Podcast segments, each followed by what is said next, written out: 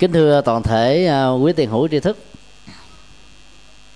Từ ngày à, 4 tây cho đến à, 7 tây tháng 5 2009 vừa qua đó, thì chúng tôi và phái đoàn Phật giáo Việt Nam tham dự đại lễ Phật đảng Liên Hợp Quốc tại Bangkok.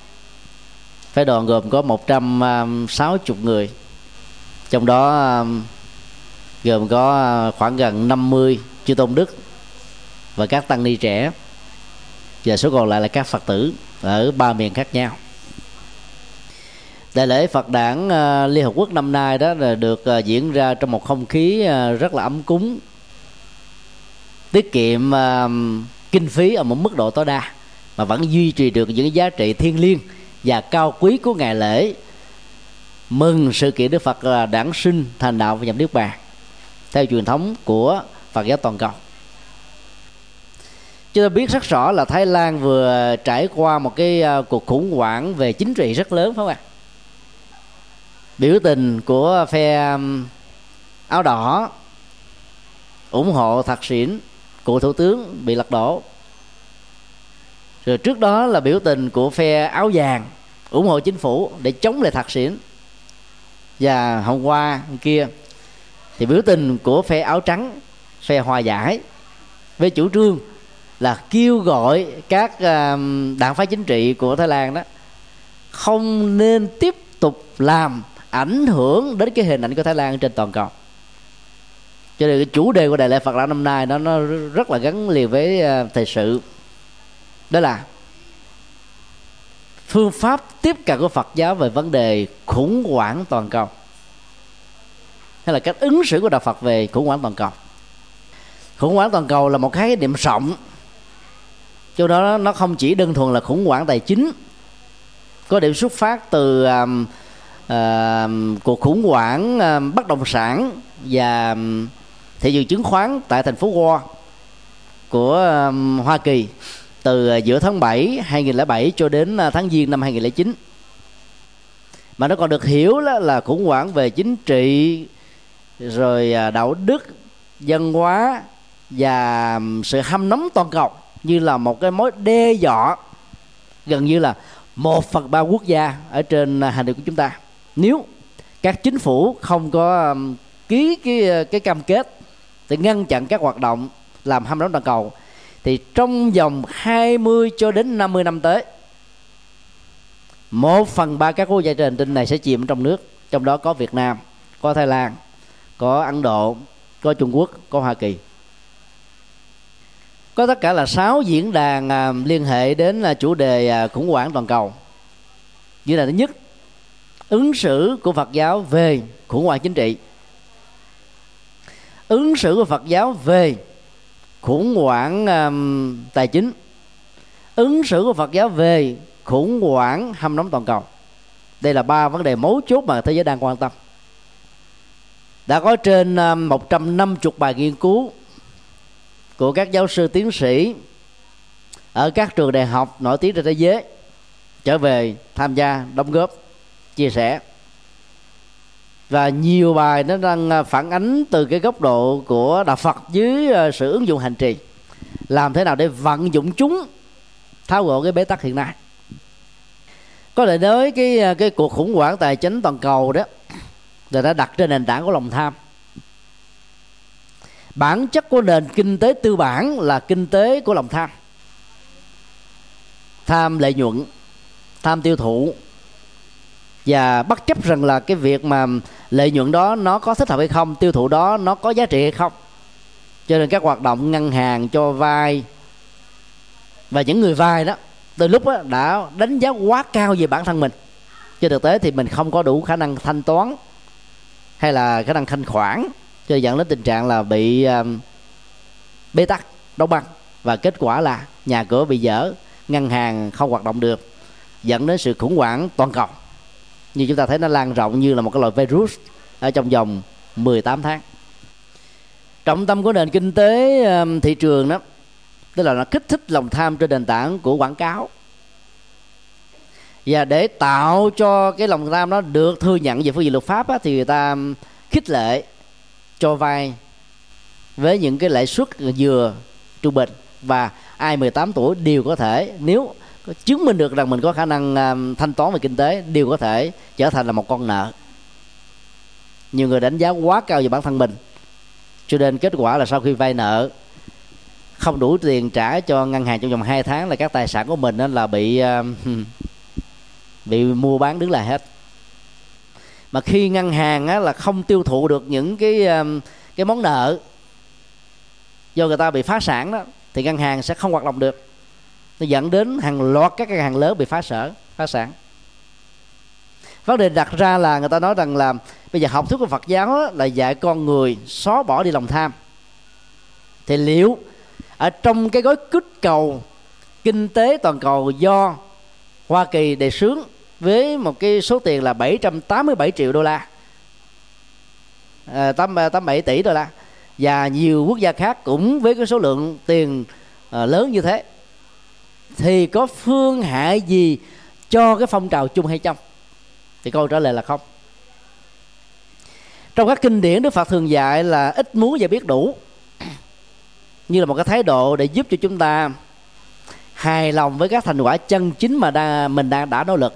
Có được.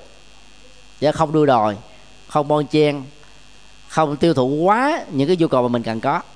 Nhờ đó người ta không dẫn đến những cái tình trạng là vi phạm luật pháp vân vân hay là lừa dối hay là làm những việc gì đó nó có hại cho quần chúng xã hội tha nhân mà chỉ có lợi cho bản thân mình. Như vậy khi mà việc mà giải phóng lòng tham đó mà đức phật đã dạy đó chẳng những nó không làm phương hại với cái việc mà kích hoạt kinh tế, mà nó còn làm cho kinh tế đi vào trong một cái quỹ đạo được phát triển một cách nghiêm túc. Để nó không bị à, dẫn đến cái sự khủng hoảng như là nó đã từng khủng hoảng vào năm 1929 kéo dài đến năm 1935 trong quá khứ. Và bây giờ là đúng một năm rưỡi và nó còn di hại cho đến khoảng ba bốn năm sau nữa. Các nhà học giả đã cố gắng chứng minh rất nhiều những lời dạy của Đức Phật về vấn đề kinh tế ảnh hưởng của nó trong đời sống. Cái tác động đa chiều với những cái nguyên nhân chủ quan và khách quan. Làm thế nào để chúng ta có được một nghiệp chân chính đảm bảo được đời sống hạnh phúc an vui bình an? Dĩ nhiên là có rất nhiều phật tử bị ờ, ngộ nhận rằng là bây giờ mình là, là phật tử thường thành. Một ngày tụng kinh một thời bố thí cúng dường làm phước tu đức thì tự động mình sẽ được ờ, giàu sang phú quý hiểu như thế là quá đơn giản. Mọi thứ trong xã hội nó đều có quy luật nhân quả của nó hết. Kinh tế có quy luật nhân quả của kinh tế. Trong nước xã hội chủ nghĩa thì nó có nhân quả của kinh tế quốc doanh đa thành phần. Trong các nước tư bản, nó có nhân quả của kinh tế thị trường theo quy luật cung cầu. Khách hàng là thượng đế. Và về sau này, nếu có thêm bất kỳ một cái chủ nghĩa nào nữa, thì nó lại tiếp tục có cái nền nhân quả của nền kinh tế mới đó cho nên muốn giàu thì ta phải nắm được cái quy luật vận hành của kinh tế ngay trong thời điểm mà chúng ta chuẩn bị hay là đang đầu tư. Ví dụ năm nay là năm à, năm à, thổ âm. Đầu tư về xây dựng thì ta có lời. Hay về giá nó rẻ mạt mà.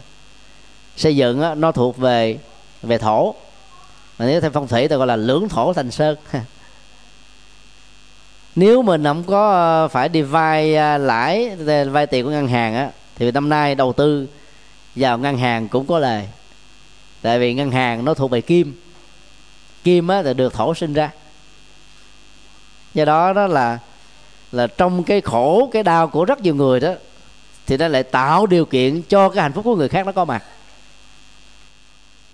Năm 1980 khi cái, cái khủng hoảng tài chính kinh tế của Hoa Kỳ nó có mặt đó thì Nhật Bản là cái nước nhảy vào để mua lại những công ty bị sụp đổ của Hoa Kỳ. Còn bây giờ đó Trung Quốc cũng là một bài học tương tự đó. Vì Trung Quốc là trữ vàng rất là cao. Mà cái khủng hoảng tài chính toàn cầu á, của ờ, Hoa Kỳ nó ảnh hưởng đến nhiều nước khác á, nó không ảnh hưởng nhiều đến Trung Quốc. Cho nên á, cái GDP ở các nước là bị tuột giảm thành âm. Trong khi đó Trung Quốc nó tăng lên là 7, mấy phần trăm.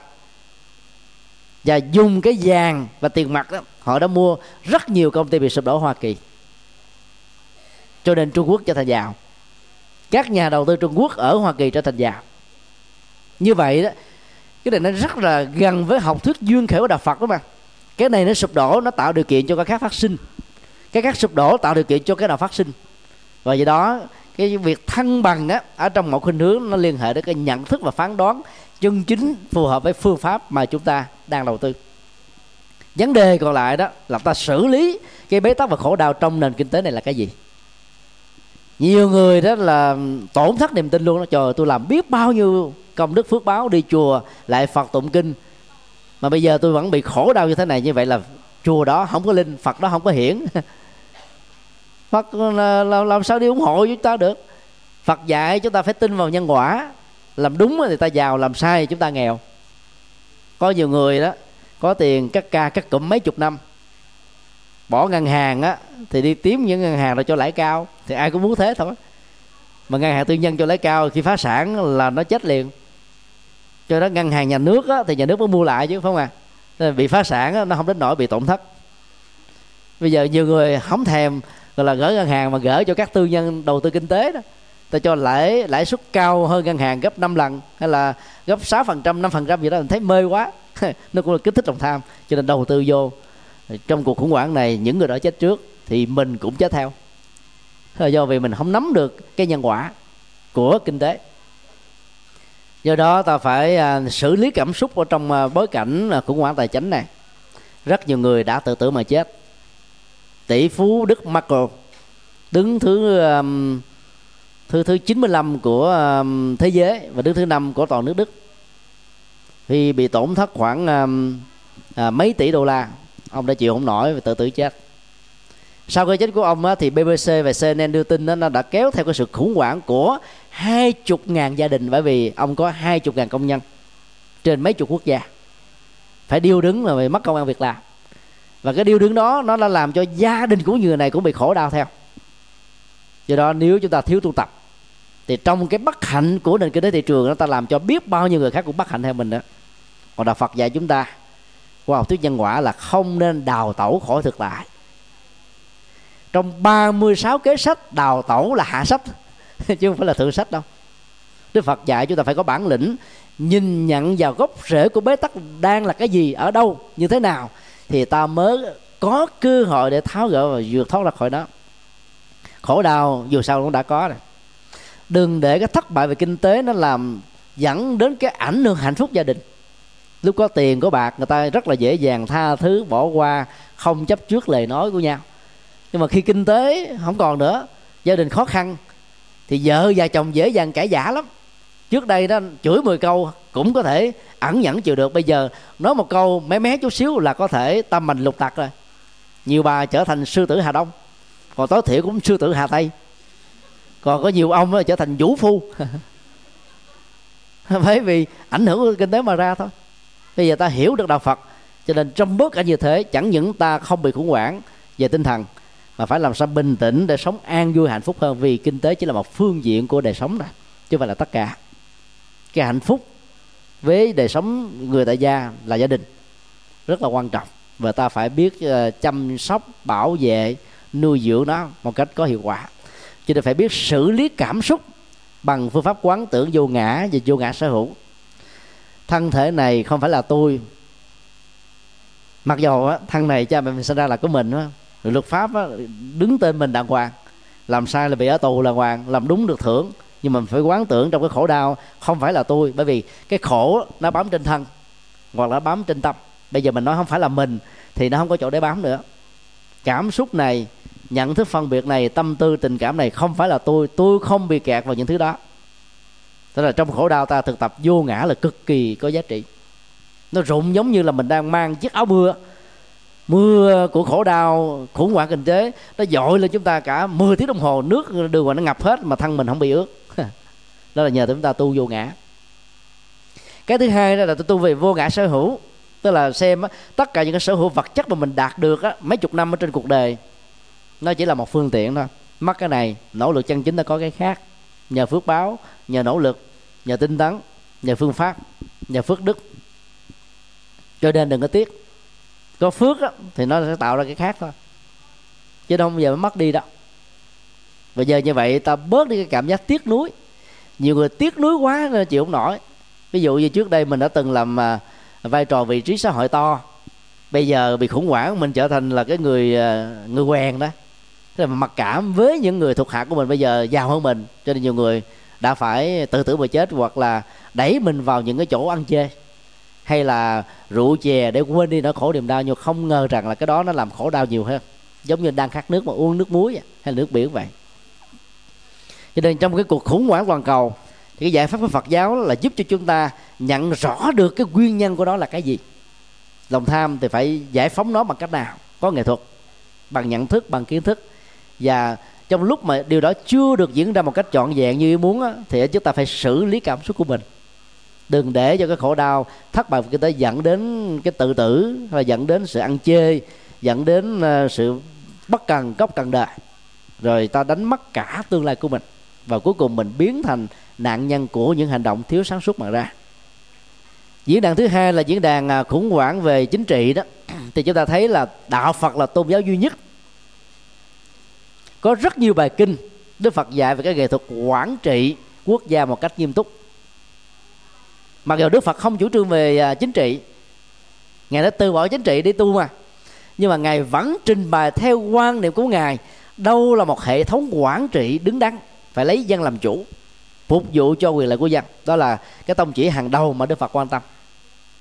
Thứ hai đó là phải lấy luật pháp và đạo đức làm thước đo để tạo ra sự công bằng xã hội và dân chủ ở mức độ cao nhất. Vì luật pháp á, áp dụng cho mọi thành phần. Ở nhiều quốc gia chúng ta thấy là như luật pháp là ưu tiên cho thành phần lãnh đạo trong lúc mà tại gì đó lãnh đạo cao cấp mà có vi phạm luật pháp người ta phải bao che. Vì vì cái quyền lực mà.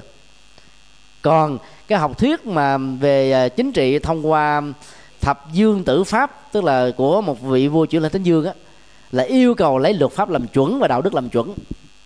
Và vua chúa và các thành phần cầm cân để một quốc gia phải là những người mẫu mực về lĩnh vực này. Chẳng những mình không nên được ưu tiên mà mình phải làm gương nữa. Điều thứ tư tức là chính sách của một quốc gia muốn phát triển đó là phải tạo cơ hội đồng đều cho mọi lĩnh vực nó được à, đi lên hỗ trợ vốn cho à, những thành phần nghèo trong xã hội. Bớt đánh thuế quá cao cho con người ta có quyền được đầu tư, hỗ trợ lao động sản xuất và các phương tiện. Trong kinh trung bộ, trường bộ, đức phật dạy cái này rất là nhiều.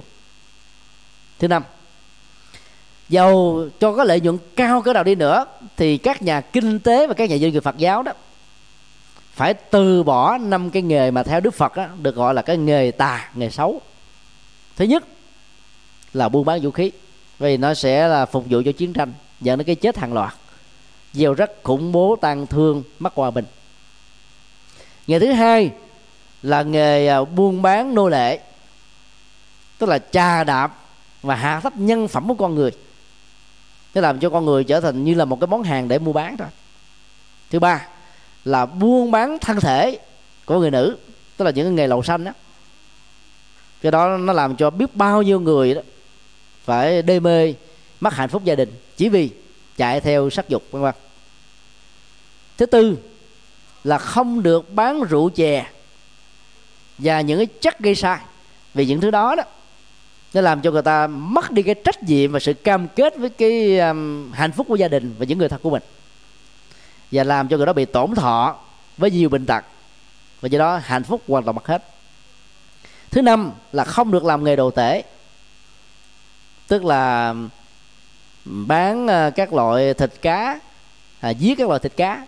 Bởi vì cái đó nó dẫn đến sự ờ, tổn thất mạng sống của các chúng sinh. Tức là năm nghề này đó thì đức phật khuyên là là phật tử thì ta không nên làm.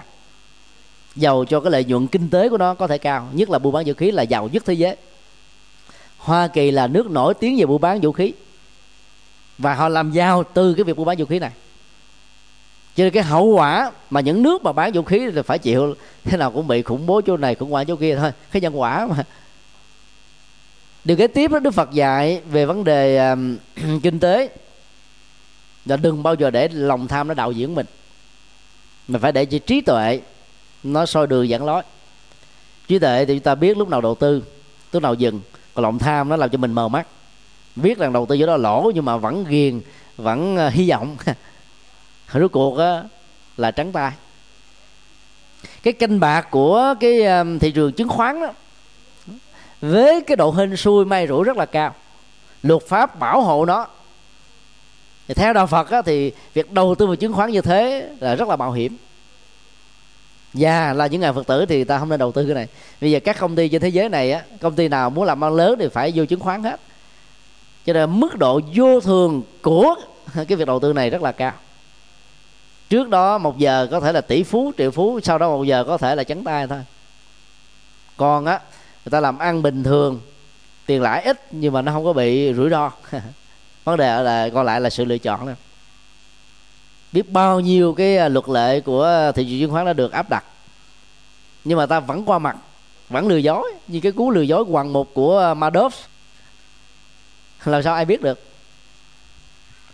Mà năm 1964 đó FBI của Hoa Kỳ đã cảnh báo đây. Với chính phủ Hoa Kỳ rằng ông này có dấu hiệu làm ăn giả, giả dối. Vì đâu thấy ông làm cái gì đó. Ông mở ra một số công ty về tiền tệ quốc tế với tiền lương rất cao cho các công nhân. Làm cho người ta có niềm tin. Thì cái tiền đó ông xoay sở bằng cách nào? Xoay sở bằng cách đó là ông vận động các nhà đầu tư là những người giàu nhất ở trong xã hội để làm thế nào có được cái sự đầu tư đó, thì ông mới đi bằng cái cú lừa. Ai muốn trở thành nhà đầu tư đóng tiền vào cho ông đó, thì phải có ít nhất là một sự giới thiệu của một triệu phú.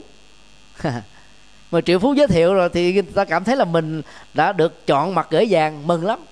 Cho nên đổ tiền vào mà những người giàu như thế tại đâu có nhu cầu rút tiền ra làm gì. Do đó tiền được đổ vào trong ờ, ngân hàng của ông trên khắp thế giới, gồm một trăm mấy chục nước thì ông mới lấy những cái tiền được đổ dồn của mấy chục năm trước đó cho những cái khoản lãi nho nhỏ cho những nhà đầu tư sau.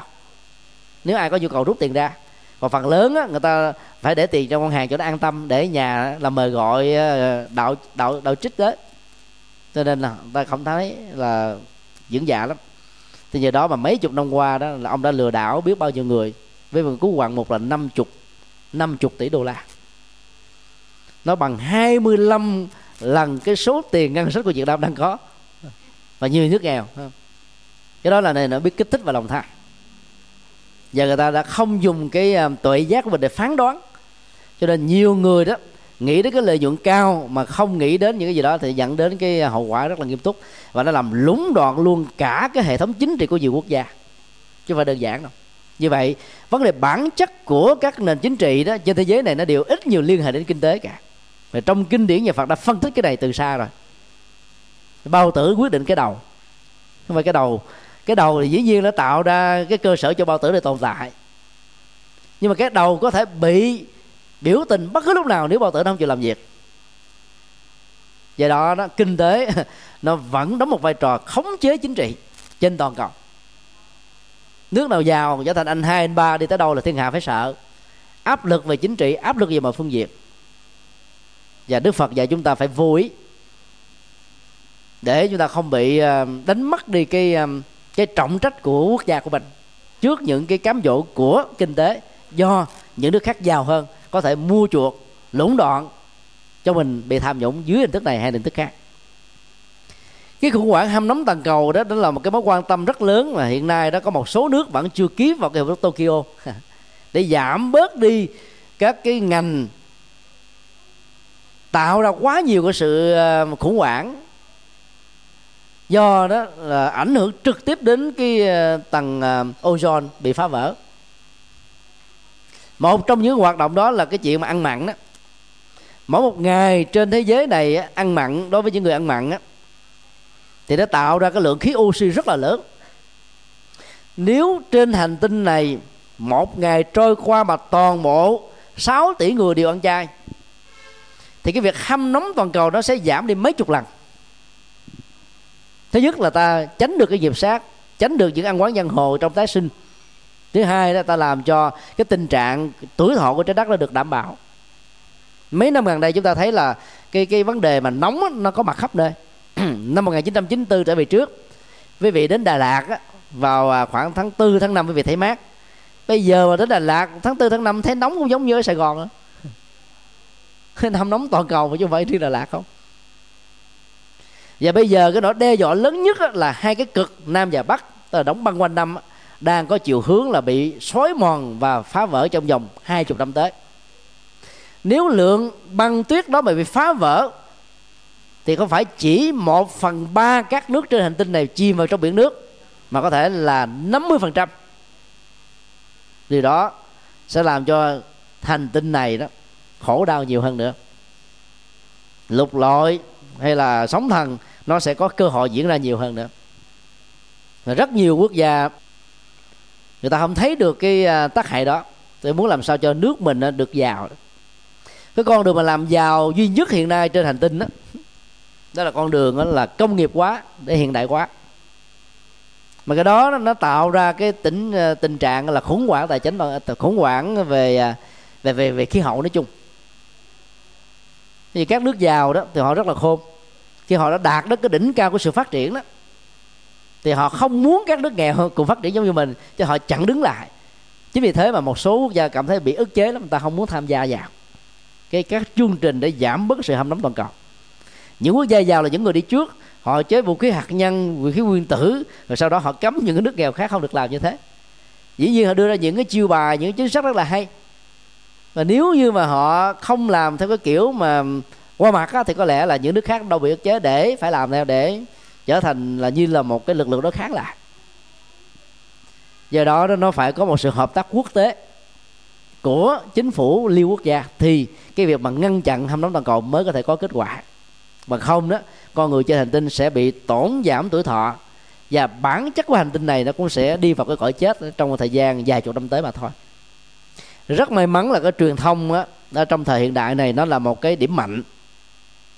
Nhờ đó mà những cái kiến thức á, mà trong nhiều chục năm về trước đó ta phải mất đến 100 năm mới có được nó thì bây giờ ta chỉ mất có vài phút là biết được nó rồi. Cho nên á cái hiện tượng uh, hâm nóng toàn cầu đã được người ta ghi nhận với những cái tác hại lớn và như vậy hy vọng rằng đó là sẽ có những cái hoạt động để mà ngăn chặn nó một cách có hiệu quả. Cuộc đời của đức phật sanh ra đó thì ở dưới rừng cây vô sáu năm tu khổ hạnh là ở trong rừng khổ hạnh lâm chỗ là dưới rừng cây. Thành đạo ở dưới rừng cội bồ đề. Chuyển pháp luân ở ở ở rừng nai nhập niết bàn ở rừng ta la sông thọ. Thì giống như là cuộc đời của ngài, sống toàn trong rừng không à? Trúc lâm tinh xá là một rừng cây đầy dãy các loại trúc cao núi linh thú là một cái núi sùm mướt về cây cối. Tỳ xá ly vệ xá ly vương xá đều là những nơi mà có rất nhiều cây. Đức phật đã thấy được cái vai trò của thiên nhiên từ xa xưa và khuyên dạy tất cả những người xuất gia đó không được chặt phá cây cỏ. Ai chặt phá cây cỏ là bị phạm giới. Mà trước đây trung hoa vì à, lý giải sai cứ cho rằng là mỗi một cây đó là có một ông thần linh. Chặt cây có nghĩa là là là là thách đố với cái quyền lực của các thần. Cho nên ta sợ tao dám chặt. Chứ thực tế đức phật không phải dạy dưới góc độ tôn giáo mà ngài dạy dưới góc độ của sinh thái học. Mà rất tiếc là nhiều thế kỷ về trước cái khái niệm đó nó chưa có cho nên ta không thấy được tâm quan trọng. Mà ta chỉ cố gắng giữ thôi. Ta không biết là giữ để làm cái gì. Bây giờ dưới ánh sáng của cái môi, môi trường học ta mới thấy được lời dạy của đức phật hết sức là sâu sắc. Do đó đó là mỗi ngôi chùa nếu có không gian thì nên trồng cây mỗi gia đình nên trồng cây. Đất nước ấn độ là rất là nóng. Phố xá của họ, chỗ nào cũng có cây xanh đó. Còn việt nam của mình đó, tới sài gòn không có mấy khu có cây xanh. Ngoài những cái khu mà của thời kỳ pháp để lại, như là đường Quỹ Chí thanh và những đường xá có cây dầu cao đó, mấy khu mới thì hầu như là không có cây. Nếu có thì các cái nhà dân nó cũng cố ý làm sao làm cho nó chết đi. Để cái mặt nhà của mình trở thành mặt tiền. Không có ý thức về chuyện đó mà luật pháp nhà nước cũng không không có nghiêm túc về cái chuyện này để buộc người ta phải trồng cây giữ cái môi trường sinh thái. Bây giờ chúng ta thấy ở sài gòn nóng hơn bình thường phải không ạ à? vì không có cây xanh. Cây xanh là phổi của sự sống mà. Cho nên đó là đại hội phật giáo vừa rồi đã, đã kêu gọi bất cứ nơi nào có đất thì hãy trồng cây. Nếu mỗi một thành viên ở trên hành tinh này đều trồng trong đời mình ít nhất là một cây thì ta đã cứu vãn cho tuổi thọ của hành tinh mình nhiều lắm ba diễn đàn còn lại thì nó liên hệ đến um, nội bộ phật giáo. Thứ nhất đó, là diễn đàn về việc uh, biên soạn một bộ kinh thánh hay là kinh điển phật giáo chung nhất cho các trường phái đạo phật.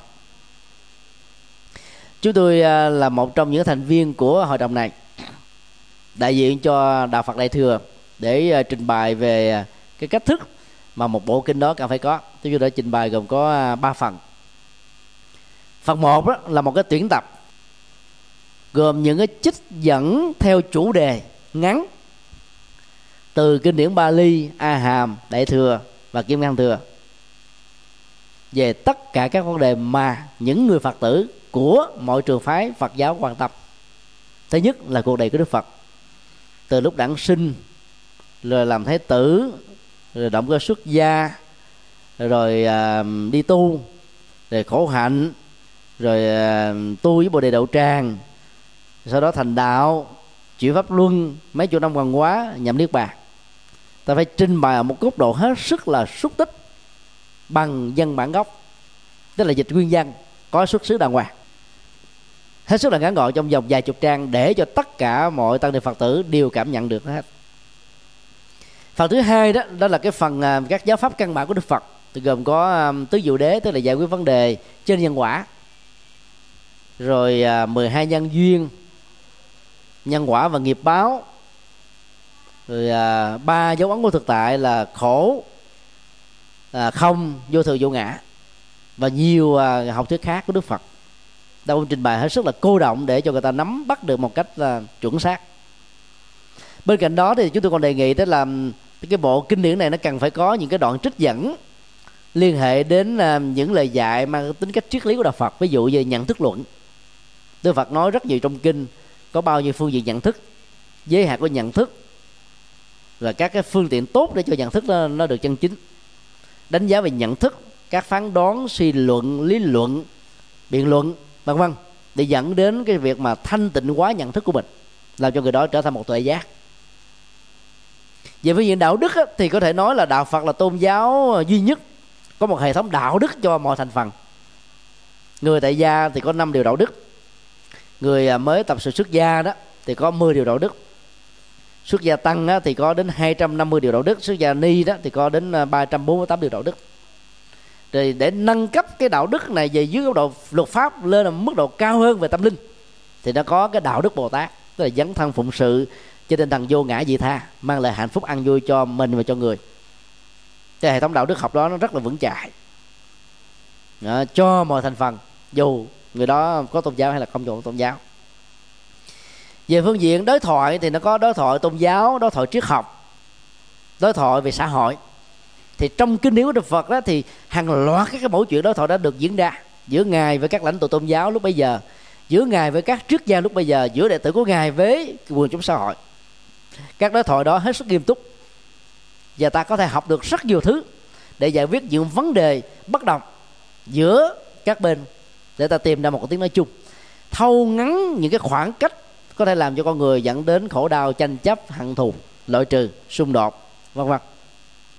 Ngoài ra chúng ta có thể đưa ra những cái um, những cái trích dẫn khác liên hệ đến um, ờ, con đường uh, sống và chết tiến trình thọ thai như thế nào điều kiện để có được mầm sống giáo dục thai, thai nhi uh, trong lúc còn nằm uh, trong bào thai ra làm sao làm thế nào để hướng nghiệp cho chúng.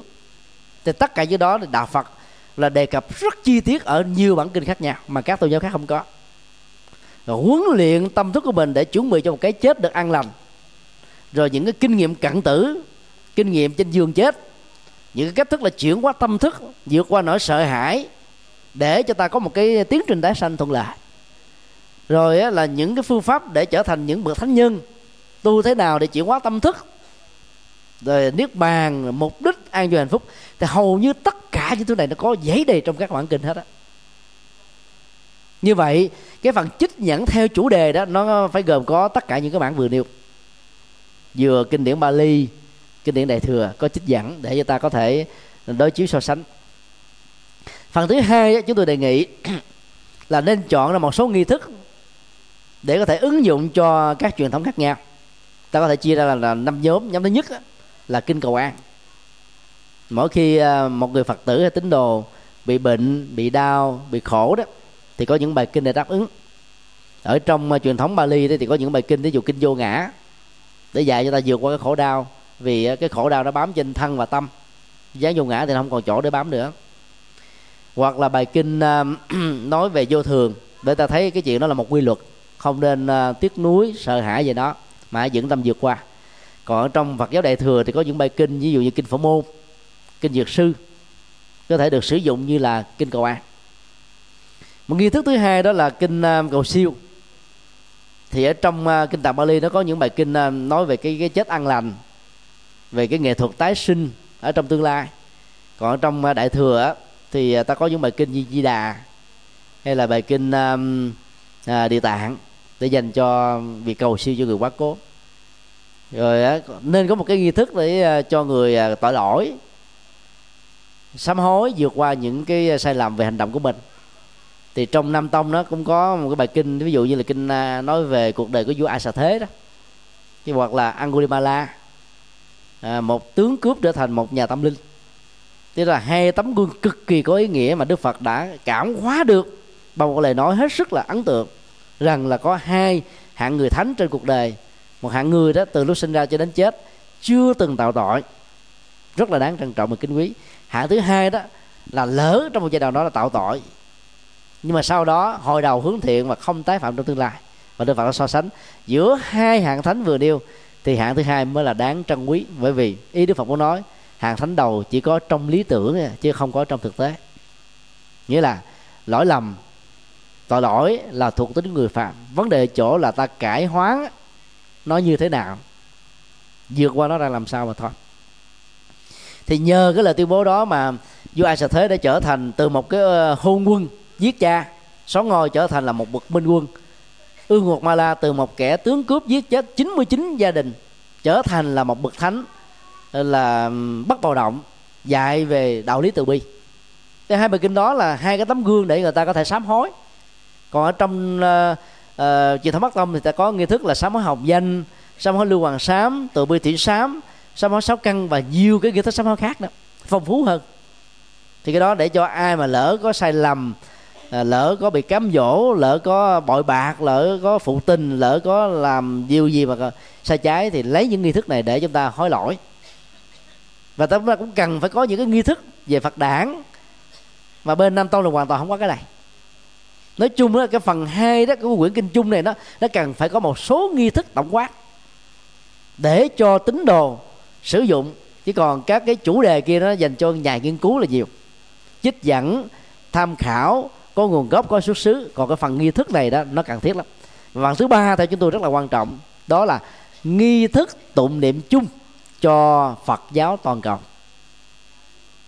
Đại lễ Phật đản Liên Quốc mỗi năm hay là hội nghị thượng đỉnh Phật giáo thế giới hay diễn đàn Phật giáo thế giới hay là hội thánh Phật giáo thế giới trong vòng mấy chục năm qua hầu như là mỗi trường phái Phật giáo là tụng một nghi thức riêng. Ngay cả trong mỗi nước á, cùng một thứ tiếng mà cũng còn có vài chục cái nghi thức khác nhau. Một mặt nó tạo ra sự phong thú về con đường tâm linh hành trì nhưng mà khác nó làm là phức phức tạp và không có tiếng nói chung nhất ở trong những cái dịp tổ chức quốc tế như thế này cho nên chúng tôi đề nghị là trong cái nghi thức quốc tế chung đó nó được sử dụng bằng tiếng anh. Nó hòa trộn giữa nghi thức nam tông và bắc tông. Trong trong bắc tông á, thì ta lấy cái phần tinh hoa của à, bát nhã tâm kinh vốn là bài kinh rất là quen thuộc tụng mỗi ngày trong các chùa. Ví dụ quán tự tại bồ tát hành thâm bát nhã ba la mật đa thời chiếu kiến nguồn về không độ những thiết khổ ách. Thì nói về cái việc mà vượt qua nỗi khổ niềm đau bằng cách là nhìn thấy rất rõ cái thân thể này là tổ hợp tâm vật lý năm thành phần.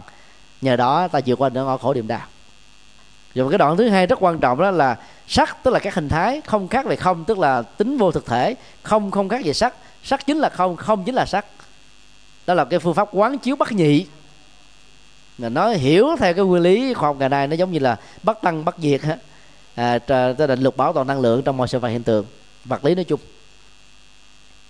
và cái đoạn thứ ba đó là nói cái trí tuệ đó. Đỉnh cao nhất của nó là giải phóng hết mọi khổ đau. Và câu thần chú gate gate baragate baga sangate buddhist ha đó, nó được hiểu như là một trí tuệ để giải quyết. Và cái đó, trí tuệ đó là cái gì? Nó là một câu thiệu, nếu ta hiểu theo nghĩa đen và tiếng việt. Qua đi qua đi, nỗ lực qua đi, tinh tấn qua bờ bên kia để được ăn vui. Nó là một câu thiệu mang tính cách khích lệ đặt chúng ta vào trong quý đạo để chúng ta đi đến hạnh phúc thôi chúng ta không có sự lựa chọn khác. Và ai làm được điều đó thì đã biến câu thần chú này trở thành một tuệ giác trong cuộc đời của mình. Chỉ cần ba đoạn ngắn đó thôi ở trong nghi thức chung rồi tứ hoàng thời nguyện phần còn lại là của nam tông. Thì như vậy là bắc tông và nam tông có thể sử dụng chung một nghi thức mà không có trở ngại. Hiện nay đó là, là mỗi nước tụng một kiểu thôi. Đó là cái phần à, à, đề xuất của chúng tôi ở trong à, diễn đàn à, biên soạn một cái à, bộ kinh điển Phật giáo chung nhất. Để chúng tôi à, là một trong những thành viên thường trực của hội đồng này. Diễn đàn à, thứ hai cũng liên hệ đến Phật giáo đó là tổng hội các trường đại học Phật giáo toàn cầu. Hiện nay là có khoảng 170 à, mấy à, à, trường thành viên đã tham gia. Việt Nam mình có đến 10 mười mười à, mười sáu trường Phật học ở cấp cao đẳng và cấp học viện tức là đại học đó. Thì chúng tôi đã có đệ trình một cái um, một chương trình làm việc, tạm gọi là bản ghi nhớ, hợp tác hai chiều giữa các thành viên trường đại học và cao đẳng Phật giáo toàn cầu với nhau. Tổng hội này được thành lập vào năm 2006 cho đến bây giờ vẫn chưa đi vào hoạt động một cách có hiệu quả. Chúng tôi đã đề xuất nó có 7 phương diện để hợp tác. Thứ nhất đó, đó là giao lưu à, giảng viên và giáo sư đại học với tư cách là giáo sư thỉnh giảng. Các trường là thành viên có thể là mời lẫn nhau chia sẻ các lĩnh vực chuyên môn mà các giáo viên này phụ trách ở trường của mình để tạo mối à, thân hữu liên kết giữa các trường như là liên kết đào tạo trong và ngoài nước phần thứ hai đó đó là giao lưu sinh viên sinh viên của trường a sang qua trường b học ở những nước này, nước nọ. Với tính cách là bán, gọi là học bổng. Tức là miễn đóng học phí, nhưng mỗi chi phí còn lại là phải tự lo. Dưới sự ờ, thỏa thuận về ờ, cái hệ thống hành chính và nội quy của các trường đã đặt ra. Thứ ba đó là giao lưu về à, thư viện cũng như là các cái tài liệu tham khảo.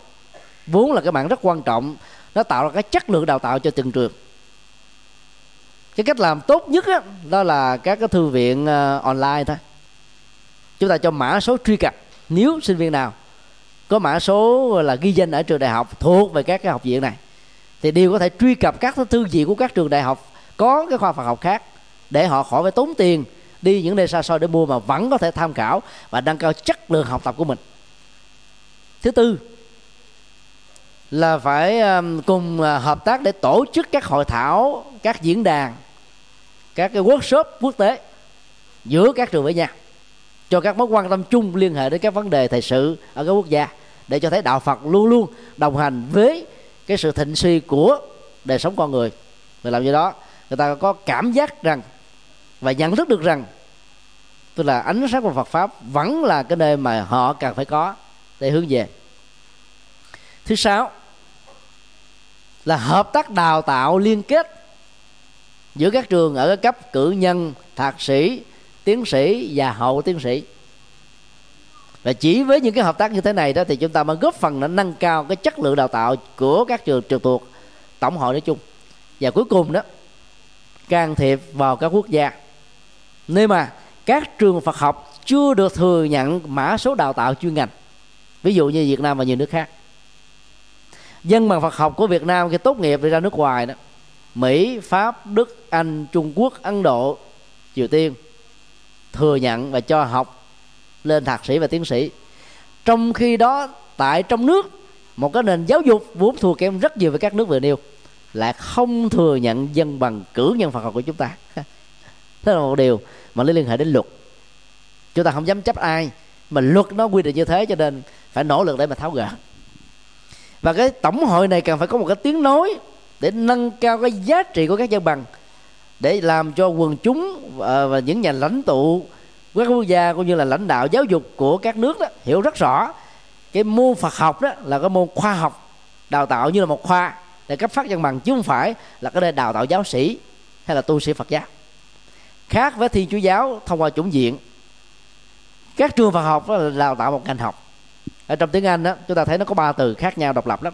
Thứ nhất, Buddhist Studies tức là ngành nghiên cứu về triết lý Phật giáo. Thứ hai đó, Buddhology là cái ngành học làm Phật, tức là dành cho các tu sĩ, thường nó diễn ra trong các tu viện. Thứ ba là buddhism, tức là phật giáo với góc độ là tôn giáo với góc độ gì đó cũng được. Mà trong các cái trường đại học hiện nay, khoảng một trăm mấy chục trường có có khoa Phật học đó, thì Hoa Kỳ đã chiếm đến hai mấy trường này ai dám nói hệ thống giáo dục của Hoa Kỳ là dở đâu. Mà ta đã có hai mấy trường có Department of Buddhist Studies. Có mã đào tạo, có ngành đào tạo độc lập hết. Nhưng tại trong nước thì kiến thức này đó, về phía bộ giáo dục đào tạo thì chưa có.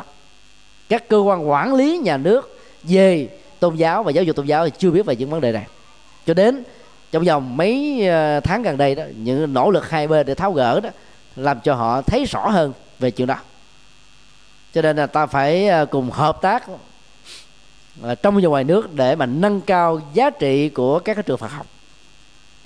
Tại Thái Lan, Miến Điện, Tích Lan, Trung Quốc, Campuchia, Lào thì các trường Phật học nó thuộc về hệ thống giáo dục quốc dân nhà nước bảo trợ kinh phí lương bổng cho mọi giảng viên và các nhân viên hành chính nói chung. Còn tại nước ta đó thì kinh tế kinh phí tự túc một trăm phần trăm. Đó chưa nói đến những cái khó khăn về hành chính. Ở ngoài xã hội người ta đang đi đến là một cửa hành chính về giáo dục một cửa hành chính về hành chính còn trong đạo Phật á, là ta đến 10 cửa hành chính là nó khó khăn trăm bề bốn phía đủ điều hết trơn chứ không phải đơn giản. Rồi cũng phải à, kiên nhẫn nỗ lực giải thích thuyết phục phân tích làm thế nào để cho các cơ quan quản lý về giáo dục của đạo Phật á, về phía chính phủ hiểu và cảm thông được điều này. Cái đề xuất của chúng tôi đã được à, đón nhận khá tốt. Và trong à, cái tuyên bố chung của đại lễ Phật đại liên quốc năm nay nó có đề cập đến những vấn đề đó ở mức độ chung nhất. Cái diễn đàn cuối cùng đó đó là tạo ra một cái network một cái mạng lưới toàn cầu về các cái tài liệu um, internet online. Thứ nhất là uh, tập hợp tất cả các văn bản Phật học bằng các cái ngôn ngữ được gọi là thánh điển Sanskrit tức là Bắc Phạn Bali tức là Nam Phạn Tây Tạng Hán cổ. Và nhiều cái ngôn ngữ mà các đức Phật giáo sử dụng á, như là một cái phần văn hóa và ngôn ngữ của nước mình. Thì tất cả những cái dữ liệu đó nó có thể được chia sẻ chung cho tất cả mọi thành viên toàn cầu chứ không phải chỉ đơn thuần là Phật giáo.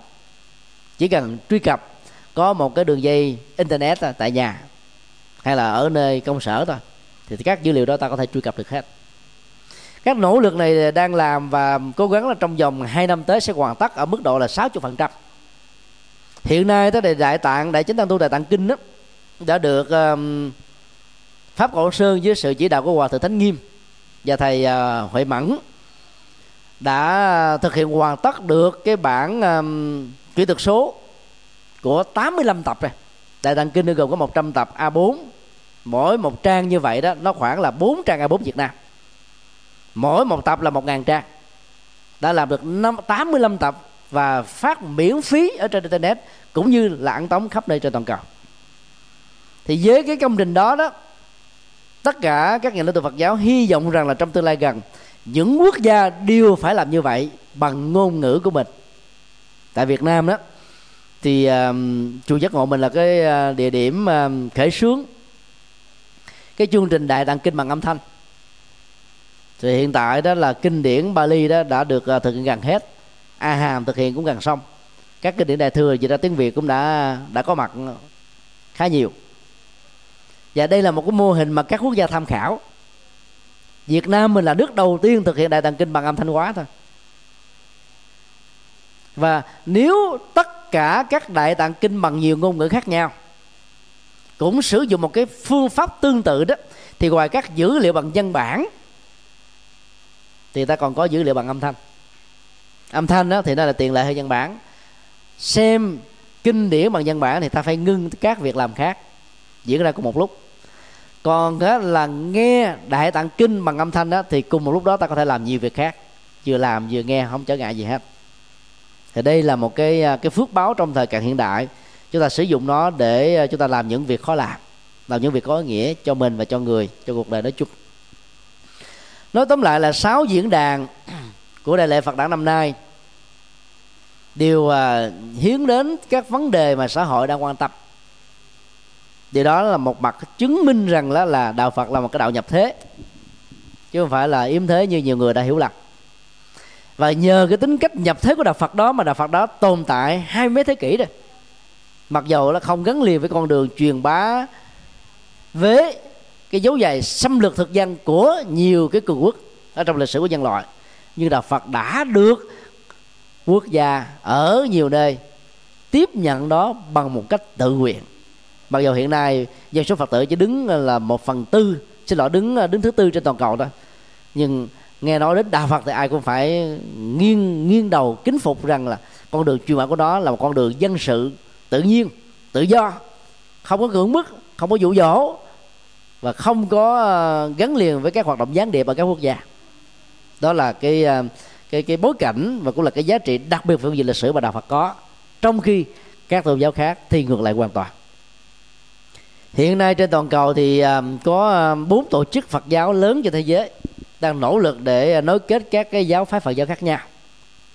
Hội nghị thường đến Phật giáo thế giới có mặt nay đã được 11 năm.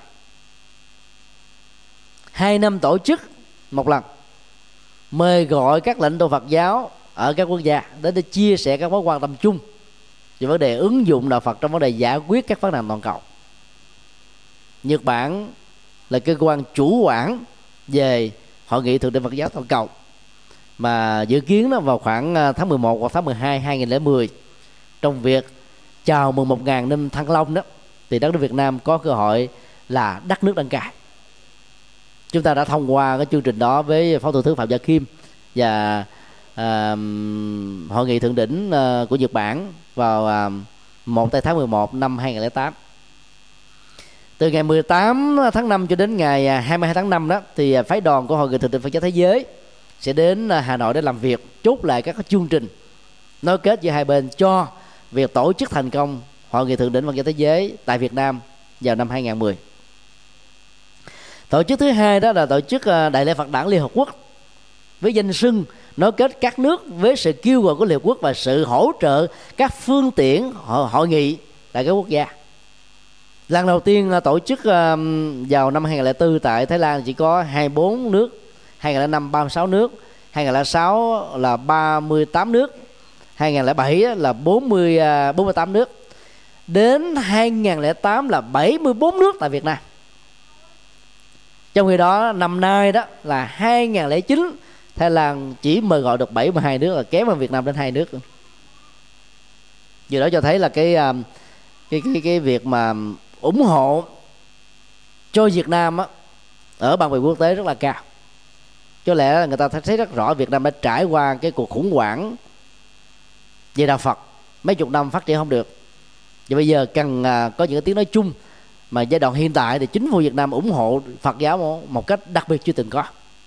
Như là một phần để xóa đi những cái uh, sai lầm về chính sách trong quá khứ. Một phần khác uh, thấy rõ được cái giá trị đồng hành của đạo Phật với dân tộc Việt Nam. Cho nên uh, chính phủ với là đạo cao cấp nhất đã tham dự đại lễ Phật đản có thể nói là nhiều nhất trên thế giới trong năm chục năm qua. Chưa có một hội nghị Phật giáo nào mà có số lượng lãnh tụ đất nước tham dự như là đại lễ Phật đản Liên Hợp Quốc năm 2008 tại Việt Nam hoạt động thứ ba, đó là diễn đàn Phật giáo thế giới của Trung Quốc, thành lập vào năm 2006 và hai năm tổ chức một lần. 2008 thì họ trục trặc, cho nên là họ về vào 2009 vừa rồi, cách đây khoảng 2 tháng hay cách đây khoảng một tháng mấy. Cái diễn đàn này cũng mời gọi lãnh tụ Phật giáo thế giới như là Đại lễ Phật Đại Liên Quốc, như là hội nghị thượng đỉnh Phật giáo thế giới, với một hình thức khác là đặt nặng vấn đề hội thảo, các vấn đề mà toàn thế giới quan tâm thì đây là ba cái tổ chức mà được xem là mạnh nhất hiện nay. Thừa, thượng đỉnh, Phật giáo thế giới là của Nhật Bản, Đại lễ Phật giáo Liên Hợp Quốc là của Thái Lan, và diễn là Phật giáo thế giới là của Trung Quốc. Còn cái thứ tư đó là tổng hội liên hữu Phật tử thế giới, thì cũng nằm tại Thái Lan. Tổng hội này được thành lập vào năm 1951 đã năm mươi mấy năm rồi số lượng các thành viên ngày càng giảm. Các hoạt động nó không gây ấn tượng đó lãnh đạo Phật giáo thế giới toàn cầu là không có nằm ở trong um, tổ chức này nhiều. Phần lớn là các tổ chức Phật tử đó. Và các hội đoàn Phật giáo nhỏ ở các quốc gia. Dù sao nó cũng là cái tiếng nói đại diện cho giới cư sĩ Phật tử. Và đang nổi cộm lên hiện nay đó là một cái phong trào khác là của phụ nữ Phật giáo toàn cầu. Được gọi là Sakya Ditta tức là hội nữ tử thích ca. Tức là những đứa con gái của đức phật gồm các vị uh, ni sư sư bà sư cô các phật tử nữ nối kết toàn cầu để cắt tiếng nói phụ nữ lấy học thuyết bình đẳng giới tính của đạo phật ra để góp phần giải quyết những cái à, khổ đau do các à, ông chồng những người cha những người anh trai những người em trai để tạo ra tính cách nạn nhân cho mẹ cho vợ cho chị gái cho em gái cho dì của mình cái hoạt động đó cũng à, tạo rất ấn tượng. Cuối năm 2009 này thì Việt Nam à, sẽ là nơi đăng cai cái hội nghị à, à, những đứa con gái của Đức Phật. Như vậy là trong uh, năm 2008 ta có sự kiện thế giới lớn. 2009 chúng ta có sự kiện lớn. 2010 có sự kiện lớn. Và cả ba sự kiện này chúng tôi đều là người đó kết.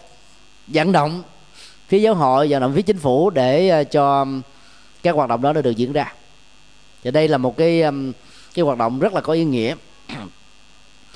Thì năm hoạt động của năm tổ chức như vừa nêu nó sẽ góp phần tạo ra cái tiếng nói, gây cái ảnh hưởng tích cực của đạo Phật trên khắp năm châu và bốn biển. Chúng tôi hy vọng rằng là mỗi một người Phật tử chúng ta sẽ đóng một vai trò quan trọng. Đừng nghĩ rằng là mình chỉ là Phật tử, chỉ có công việc duy nhất là đến chùa tụng kinh niệm Phật thì nhà hết mà mỗi người phải là mỗi bàn tay của Đức Phật Thiên Thủ Thiên Nhãn truyền bá ánh sáng chân lý đến cho người khác nhất là người thân người thương. Gia đình mình ai chưa quy thì mình phải hướng dẫn trở thành phật tử. Tại bởi vì á, cái giá trị lệ lạc ta không thể hưởng một mình. Ta không nên ích kỷ cho riêng mình mà phải có trách nhiệm làm cho những người thân người thương của mình cùng hưởng chung. Dĩ nhiên á độ người thân khó lắm.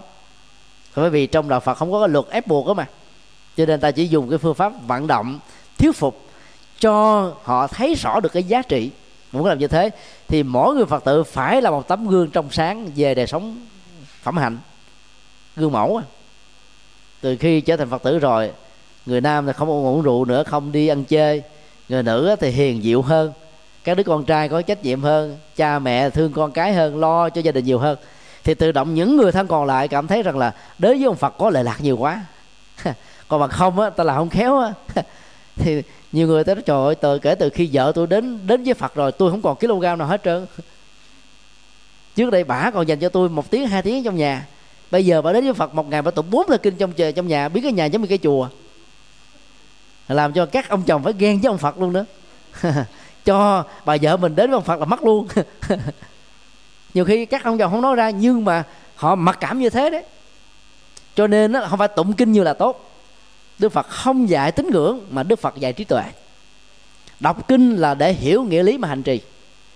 Cho nên ta phải đọc một cách có suy nghĩ, có hiểu biết, ứng dụng. Chứ đừng có tưởng là động kinh có phước, rồi cái tụng hoài, tụng mãi.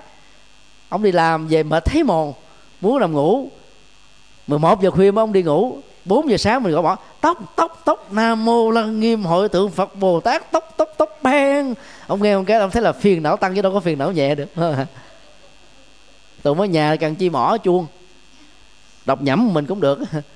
Tụng ở trong chùa nhiều người quá, người cao, người thấp, người giọng lớn, người giọng nhỏ. Nó không điều nha, ta phải có tiếng mỏ để cho tất cả hướng về để giống nhau. Ở nhà không cần tụng kinh nhiều. Một ngày tụng một thề là quá nhiều rồi còn ai về hưu mà nếu cả vợ chồng cùng tu thì không sao. Một người tu mà người kia không tu là có vấn đề đấy. Mà tu gắt kiểu kiểu như thế là có vấn đề vợ chồng hết. Làm cho rất nhiều ông chồng sợ rằng là thôi là mấy bà đi tu rồi là, là không còn bàn gì à, đến gia đình gì nữa. Có nhiều à, cô phật tử nữ đó. Sau khi mà đến chùa quy rồi đó trời ơi một ngày như vậy đi chùa nè lại phật là tụng kinh bái sám nhà con bỏ lăn bỏ lắc không chịu lo nó bị bệnh nằm trong bệnh viện. Chồng kêu, trời em ơi, về, lo cho con đi, anh mất đi làm. Nói, không, cái chuyện đó của anh, giờ chuyện tôi là lo cho phật thôi. Đó là thua rồi. Tụng một thề là đủ à hành càng nhiều càng tốt. Có một sai lầm lớn về phương pháp luận, đó là nhiều phật tử tại gia lấy cái nghi thức tu tập của người tu áp dụng cho chính bản thân mình. Nghi thức tu tập của người tu là gì? Là để buông xả phá chấp để trở mình trở thành là thông dong tự tại trong cuộc đời. Còn mình là người tại gia thì đâu cần như thế. Tại gia phải có trách nhiệm gia đình trách nhiệm xã hội trách nhiệm với xã tắc quê hương là mọi thứ. Thật là giàu lương thiện chân chính để đóng góp cho xã hội và cộng đồng. Chứ mà điều tu giống như các ông thầy hết thì ai làm kinh tế? Đấy, cho nên quý vị hãy cố gắng là đừng có tu cắt cô kiệu như các ông thầy. Ta tu vừa phải thôi các phật tử chỉ cần giữ năm điều đạo đức, không giết người, không trộm cắp, không ngoại tình, không lừa gạt, không có ờ, sai xỉn hay là sử dụng những độc tố. Rồi có ba ngôi tâm linh là nương vào phật, như là ờ, là là người gương mẫu, nương vào pháp, như là chân lý, nương vào tăng, như là những người bạn đồng hành, những người hướng dẫn chúng ta. Rồi làm phước báo công đức nghề nghiệp chân chính là tốt rồi, không cần giải thoát. Phật tử là không nên giải thoát ai là phật tử mà muốn giải thoát là bị lạc quẻ. Sống đời sống vợ chồng nó không trọn vẹn được. Cho nên rất nhiều người ta có mặc cảm, không dám đi chùa, không sợ sợ không dám cho con đi chùa cứ nghĩ như thế đó. Rất nhiều người phật tử ứng dụng sai lầm, cho nên tạo ra cái cái quan niệm sai lầm ở những người thân của mình. Thầy tu thì mới cần giải thoát. Nhiều thầy tu tu còn bỏ cuộc đối chừng, giải thoát không nổi, huống hồ phật tử sao giải thoát nổi? Cho nên với vai trò cư sĩ ta phải làm đúng trách vụ cư sĩ. Với vai trò tu sĩ, ta đi trên con đường giác ngộ và giải thoát. Hai bên khác nhau, gu tâm linh khác nhau, con đường tu tập khác nhau. Đừng nhập cản phương pháp tu tập của thầy tu cho bản thân mình là sai lầm đấy. Có thể nói như thế, rất nhiều người bị sốc. Hay bởi vì một phần cũng do cái sự thiếu kiểm soát và hướng dẫn của giáo hội Phật giáo nói chung. Chúng ta không có hướng dẫn gì cả. Phật tử nào thích tung kinh gì cứ tụng có nhiều người tụng các bản kinh ờ, đại thừa, cao siêu, đâu hiểu chi đâu. Tụng pháp hoa, bát nhã, niết bàn. Đọc vô không hiểu, mà những bài kinh đó đức phật giảng cho ai? A la hán giảng cho bồ tát giống như mình mới học lớp 1 mà học hình học không gian. Học ma trận của toán. Học sao hiểu? Không biết gì hết trơn á. Không biết thì tổng quan nhập ma thôi. Cho nên đó là ở trình độ nào giai đoạn nào ta học cái gì tụng kinh gì chứ không phải thích cái gì là cứ tụng cái đó. Mà rất tiếc là bên Phật giáo mình không có cái hướng dẫn cụ thể nào hết á. Chứ tôi bận quá đã nỗ lực uh, biên soạn cái uh, bộ kinh điển cho người tại gia nhiều năm nay mà vẫn chưa xong. Hy vọng khi xong cái bộ đó thì những bản kinh này nó dành cho tình yêu hôn nhân hạnh phúc gia đình kinh tế quản trị chính trị uh, văn hóa nghệ thuật hàng trăm bài kinh như thế đức phật đã giảng dạy cho người tại gia. Rất tiếc trong các chùa không tụng bất cứ một bài kinh nào đó. Cho nên phật tử tại gia đến chùa không biết những gì đức phật đã dạy cho mình. Còn tụng những bài kinh đức phật dạy cho các thầy tu. Nghi thức cầu an cho người già bệnh. Nghi thức cầu siêu cho người chết. Kinh địa tạng cho cúng dỗ. Rốt cuộc già bệnh chết hết.